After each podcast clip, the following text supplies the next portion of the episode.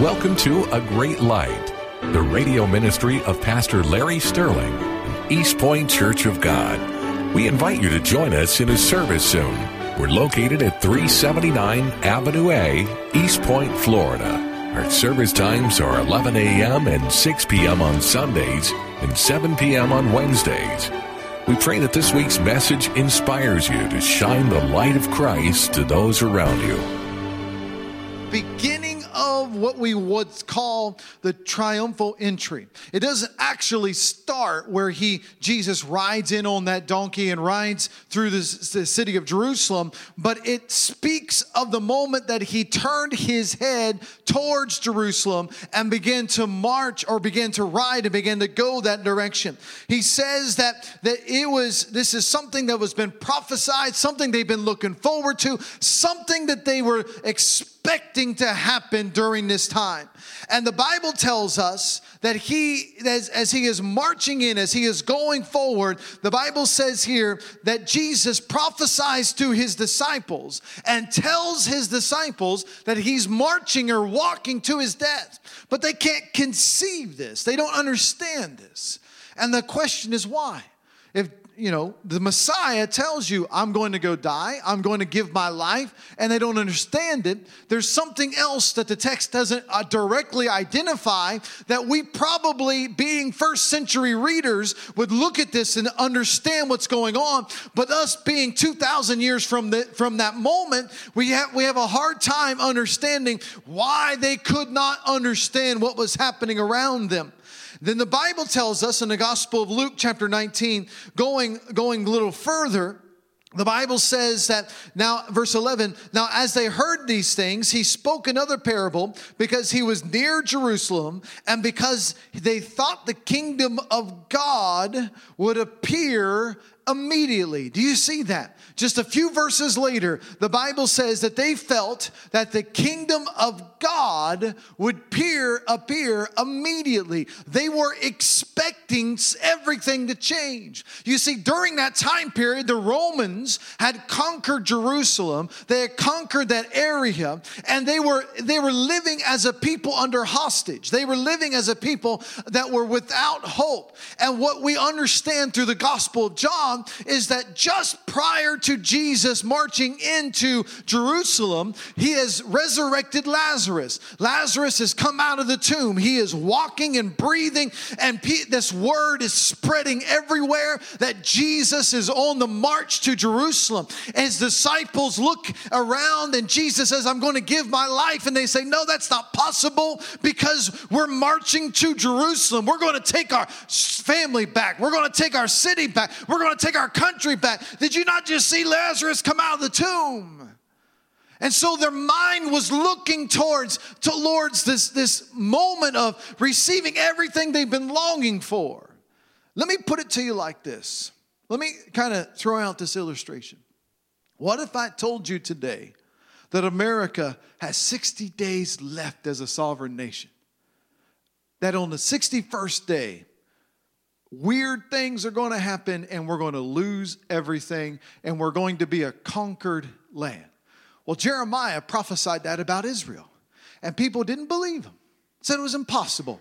Why? Because Bible tells us that, that Jerusalem is going to stand forever, that it was always going to be the seat, it was always going to be the, the throne of David, it was going to be there forever and forever and forever. And the Bible tells us this thing. So it's not possible that that could be true, but because of their sin, God showed them that sin is, is separated them from Him and that they needed to recognize that He is first in their life. And because of their sin, God took a step back God took a step back and their problem was is that they said, well, God's always going to be here. God's always going to take control. God's always going to have this thing. And so what they decided to do, what human nature is, is they lived any old way they wanted to live. And they talked any old way they wanted to talk and they and they they functioned anyway. And the bible says that the men of men and women were living as if they, their own minds what was right. They were walking in their own understanding. They were living in their own ways. And king after king would uh, had, had created an atmosphere of evil around the around the country. And ultimately god said okay i'm stepping back. I'm stepping back. But over and over again if the people would turn to him the bible said he would heal them and forgive them. But they got to a point where they would no longer turn back to god.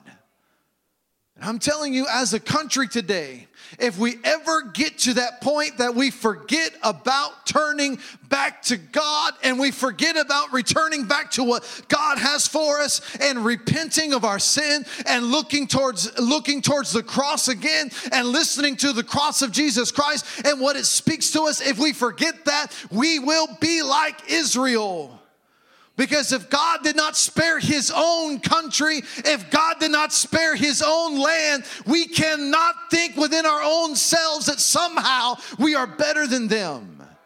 And if we consistently and continually live a life of sin, and I'm not speaking you, I'm speaking of as a nation, it's, it's the hour is, is close. And darkness has spread this land worse than ever before. And if the people of God don't stand up and push back, we're close. But here's what happened their nation was destroyed, they lost it all. But they had a prophecy, prophecy from the man Daniel. And the book of Daniel, chapter 9, verse 26, the Bible gives us actual dates.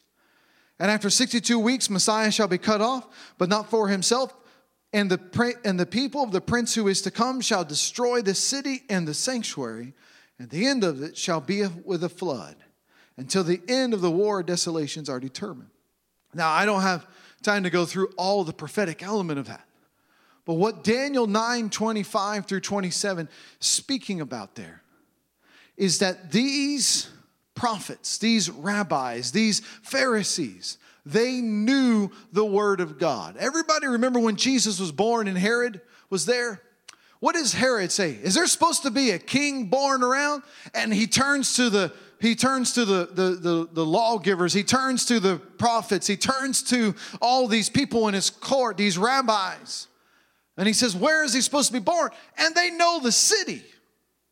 Bethlehem, they tell him. The Bible tells us Bethlehem, that there's a king coming and they can take you to the city and they say it's supposed to be here and it's supposed to be soon. And so in this passage in Daniel chapter 9, they Daniel had prophesied the exact week. In fact, they were expecting a king to return this exact week. 69 weeks altogether when you read 25 and 26 of Daniel was prophesied. If you look at the rebuilding of the temple and, and from the, the bringing down everything in 536, I think it was, all the way down to this moment, it comes out to the exact day they knew when Jesus rode in on that donkey, when Jesus rode in on the, through the city of Jerusalem, they were expecting. Did you see that earlier? That the kingdom of God was immediately to return. They were expecting it. They were anticipating it. People, the lame are walking. The blind are seeing. People are listening to his voice and they're looking at what he's talking about and they're hearing him. And the dead are coming out of the tomb. And here he comes riding in. And so the Bible tells us as they in John chapter 12, verse 12, the next day a great multitude had come to the feast. And when they had heard that Jesus was coming to Jerusalem, they took branches of palm trees and went out to meet him and cried out, Hosanna! Blessed is he who comes in the name of the Lord, the King of Israel. They were expecting, they were ready to crown him as king. Now, why palm branches? They took palm branches off the trees because during the feast of uh, the Sukkot, they would go around and they would take these palm branches on the seventh day of the Feast of Tabernacles and they would go around the altar seven times and they would say, Hosanna, Hosanna, save us, O God, save us, O Lord. They would, they would quote Psalm, uh, Psalm 118, verse 25 and 26. They would quote this, they would say, Save now, I pray, O Lord. O Lord, I pray, send now prosperity. Blessed is he who comes in the name of the Lord, and we have blessed you from the house of the Lord. Hosanna in Hebrew is an understanding of saying, Save now, save now. They are, they are watching and marching around the altar during this time with palm branches, crying out to God, Save us, save us, oh God, save us, oh God. Well, fast forward it to Passover. They're all in the city for Jerusalem. They're all ready for Passover, the time period where they celebrate when Jesus, when the death angel passed over and they were saved and set free and delivered from bondage of Israel uh, of Egypt. And this, they're all in the city and they see Jesus. They know the day is right now now. They know the time is right now. They see Zechariah's prophecy being fulfilled as Jesus rides in on this donkey. They begin to lay their cloaks down. They, they take off palm branches off the tree and they begin to march around Jesus and they say, Save now, Hosanna, save now, Hosanna. Blessed is he who comes in the name of the Lord. And they're crying out, Your King, your King. This is Palm Sunday. This is why we celebrate this. This is why we talk about this, because we say on this day, Jesus was crowned king on this day. And so they look, so his first act as king, y'all with me? Y'all following with me? It take, you've got your Bibles open on your lap. Just look ahead, if you got headings in your Bible, one of the first things that after he comes in is he clears out the temple. The Bible tells us in the Gospel of Luke, chapter 19, verse 41, as he draws near the city, he begins to weep over it. Why is he weeping over it? Because they don't know their hour of visitation when the king showed up. They don't know when the, they don't recognize that the king showed up. Have you ever been in a service and somebody's weeping and somebody else is stone cold and they don't realize that the presence of God is in the room and they could be healed and they could be set free and they could have all their needs supplied if they just give that sacrifice of praise and release worship back to God, but they don't do so because they don't experience the joy of the king, their visitation. They miss their moment moment. And so when they the Bible tells us as he as he goes forward, he go he walks into the temple and he looks around the temple and he, his first act as king as he begins to look at the temple and he says these people don't even know their king when he shows up. And whose responsibility was it to tell them that when their king was supposed to show up? Oh, please get this with me.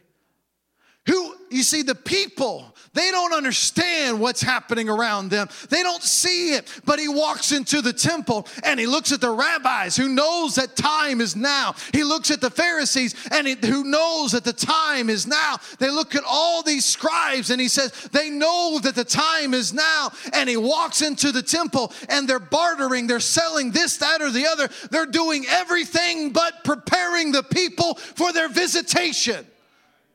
They're doing everything but what they're supposed to be doing, and Jesus gets mad. He, you don't see this very often in scripture. You see Jesus with his arms wide open. You see him bringing even little children unto himself. You see him. But man, when the people of God are not supposed, are not doing what the people of God are supposed to be doing, it makes him furious and he looks around the temple, and everybody's occupied with everything but preparing his visitation. It should be a moment when he walked into that temple that they, the trumpets should have started sounding, and, and people should start rejoicing, and, and the world should be beating a door down. Why? Because it's Passover, and all the world should be looking at him right now. The Bible tells us that even the Greeks were ready to worship God. God had provided a moment where the entire entire world was looking at Jerusalem, and the church was in the temple doing what they wanted to do and did not wait for God. You see, when we have a mission right now. As the people of God, we have the word, we have the authority, we have the power, we have the anointing, we have the favor, we have healing, we have strength, we have might, we have wisdom, we have everything that the world needs right now. And they're confused and they don't know which way is up, but we have the King of Kings and the Lord of Lords in truth that's found in these pages of Scripture. We have it right now. We have it. But around the country in America today, what are we doing? Because the Bible tells us that the time of visitation, one more time, is coming. The Bible tells us that we're getting near to that moment when that cloud that you see out there and you think it looks like rain, then all of a sudden everything, your perspective changes as you begin to see there's something on top of that cloud. There's something standing, oh my, and then the next moment you recognize you're with the King of Kings as he's just brought you back unto himself.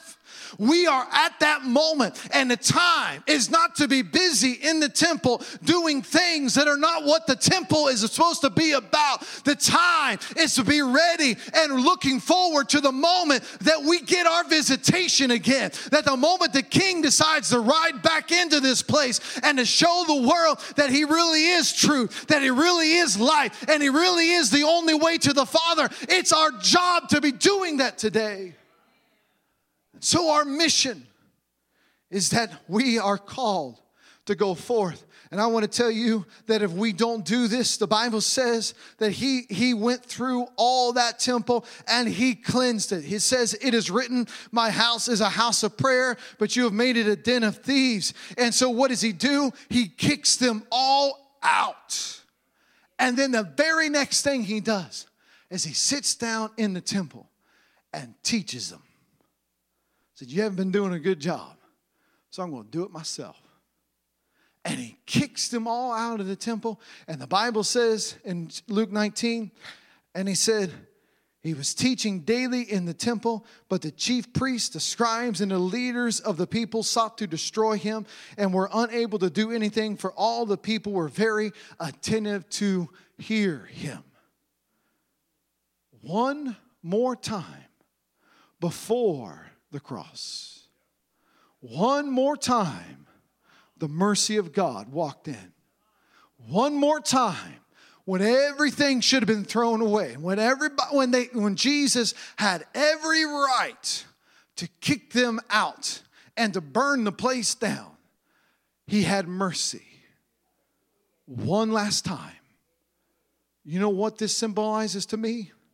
One more time before. It's the point of no return, there will be a mercy, there will be a cloud, there will be a moment that the people of God will be able to sit at the feet of Jesus one more time, that the people of God will hear the teaching of the Word of God one more time. What am I saying? Before the moment that God calls His people home, I believe there's coming a revival one more time that he's going to, if everybody that, that, has problems, he's going to kick those people out of the church. Those people that are walk, doing ministry and living in sin, he's going to expose them and get them out of the church. Why? Because he's got to make certain that his bride is ready, that his bride is ready, and he's going to bring teaching and tell the people, mercy, one more time, I'm going to send a revival, and I'm going to bring everybody that wants to hear the word of God unto myself myself because not only am I going to teach you,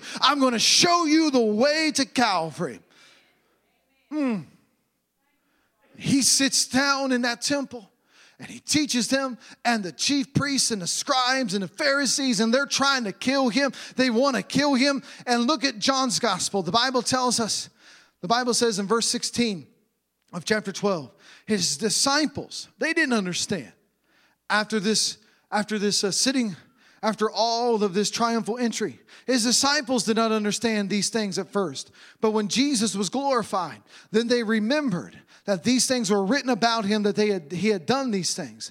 Therefore, verse 17, the, the people who are with who were with him when he called Lazarus out of his tomb and raised him from the dead bore witness. For this reason, people also met him because they heard that he had done this sign. The Pharisees therefore said to, among themselves, You see that you are accomplishing nothing. Look, the world has gone after him. We are seeing the last moments before the revelation of the king, just like the day he was crowned king by the people. The Bible tells us as the whole world is going after him. What do they mean by that? They mean everywhere. Everywhere, people from all over were there to celebrate Passover, and they were rushing to worship Jesus. They were bowing before Jesus. They were exalting him as king. They were saying, Save now, Hosanna, save us, Jesus, save us, Jesus. And he looks out over, and the people that should have known, they basically, re, they basically threw him away. The Bible tells us that by the time we get to the cross, the Bible says, you remember that moment?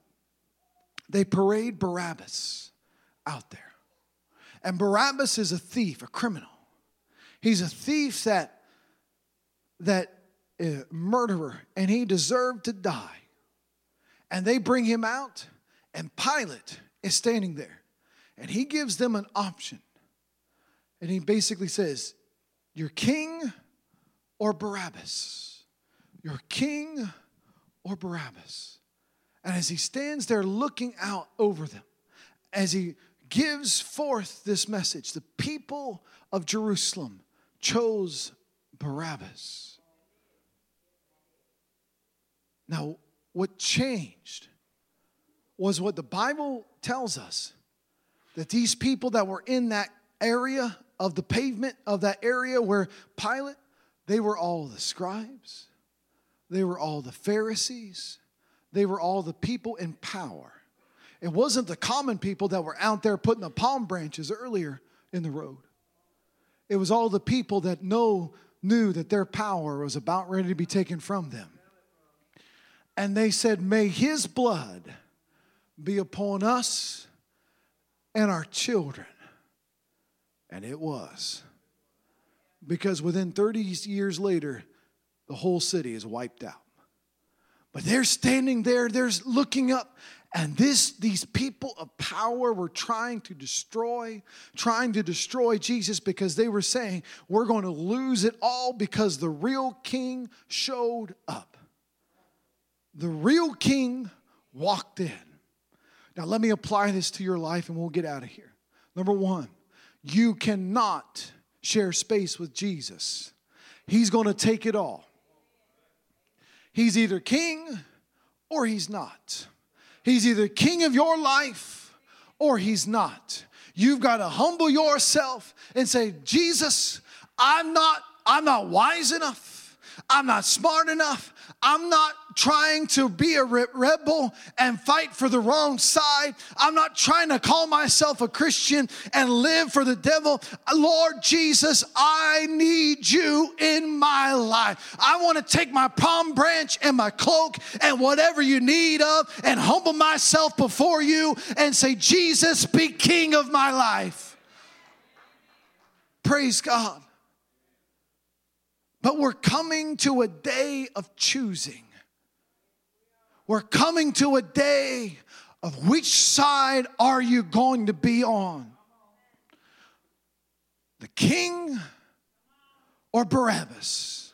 Are you going to come to the cross or are you going to come to Barabbas? Are you going to come to one that wants to kill, steal, and destroy your life? Are you coming to the one that wants to, to, to take everything that you have?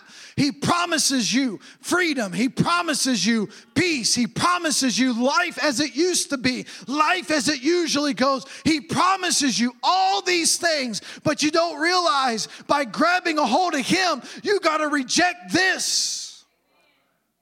You got to reject the cross because the very next moment, that we find in scripture as he goes over the people are questioning in, in, the gospel of luke. They're questioning him. They're coming after him. They're attacking him. They're asking him all these questions. And jesus is trying to set the house in order and tell them this is the way it's supposed to be I'm telling you right now, we are in the last moments of the last days, and Christ is setting the house in order, and He's trying to show us this is the way it's supposed to be. But you got to choose Barabbas or the king. Barabbas or the king. And He says, now, on Easter, we're going to celebrate the moment that death could not keep him, and the grave could not hold him. It means they tried. They tried to prevent him from coming back. They tried to prevent him from showing that he's still king. But even death could not stop our king from ruling. It tried to keep him out. It tried to prevent him from sitting on that throne. It tried to prevent that moment that he would ascend to the very throne room of God. It tried to prevent him and to push him down. And every time Satan tried to put him down, Jesus would get stronger and stronger until the third day the stone was rolled away and our King, the King of Kings and the Lord of Lords, walked out of the tomb. And so he says, Whosoever, whosoever.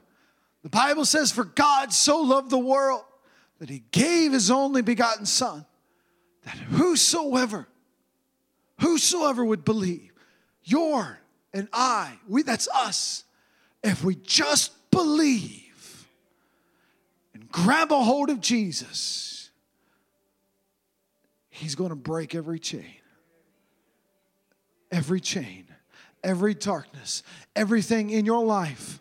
He's going to break it. Why? Because he's king. He's king of kings and the lord of lords. He's king. He's been crowned king. He's lord of all. He is king of all. The Bible says there's one more triumphal entry coming. I alluded to it earlier, but the Bible says in Revelation 19, verse 11, Now I saw heaven open, and behold, a white horse, and he who sat on him was called faithful and true, and in righteousness he judges and makes war. His eyes were like a flame of fire, and on his head head were many crowns, and he had a name written that no one knew except himself. He was clothed with a robe dipped in blood, and his name was called the Word of God. And the armies in heaven, clothed in fine linen, white and clean, followed him on white horses. Now, out of his mouth goes a sharp sword, that with it he could strike the nations, and he himself will rule them with a rod of iron, and he himself treads the winepress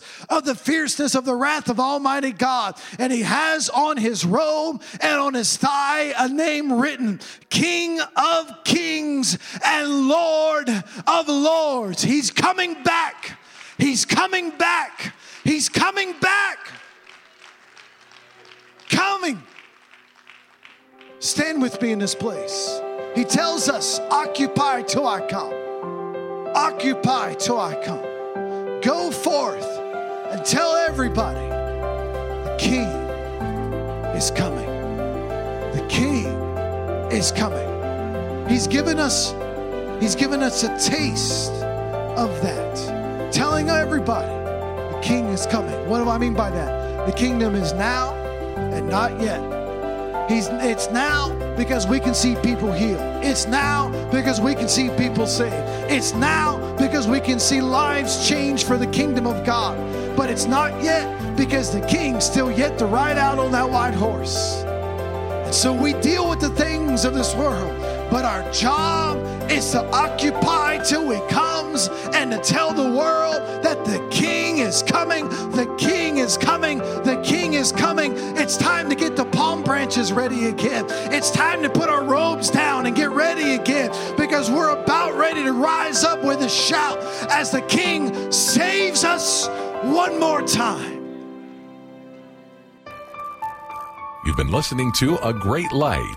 the radio ministry of Pastor Larry Sterling and East Point Church of God. We're located at 379 Avenue A, East Point, Florida. Our service times are 11 a.m. and 6 p.m. on Sundays and 7 p.m. on Wednesdays. Until next week, let's join together to spread the light of Christ.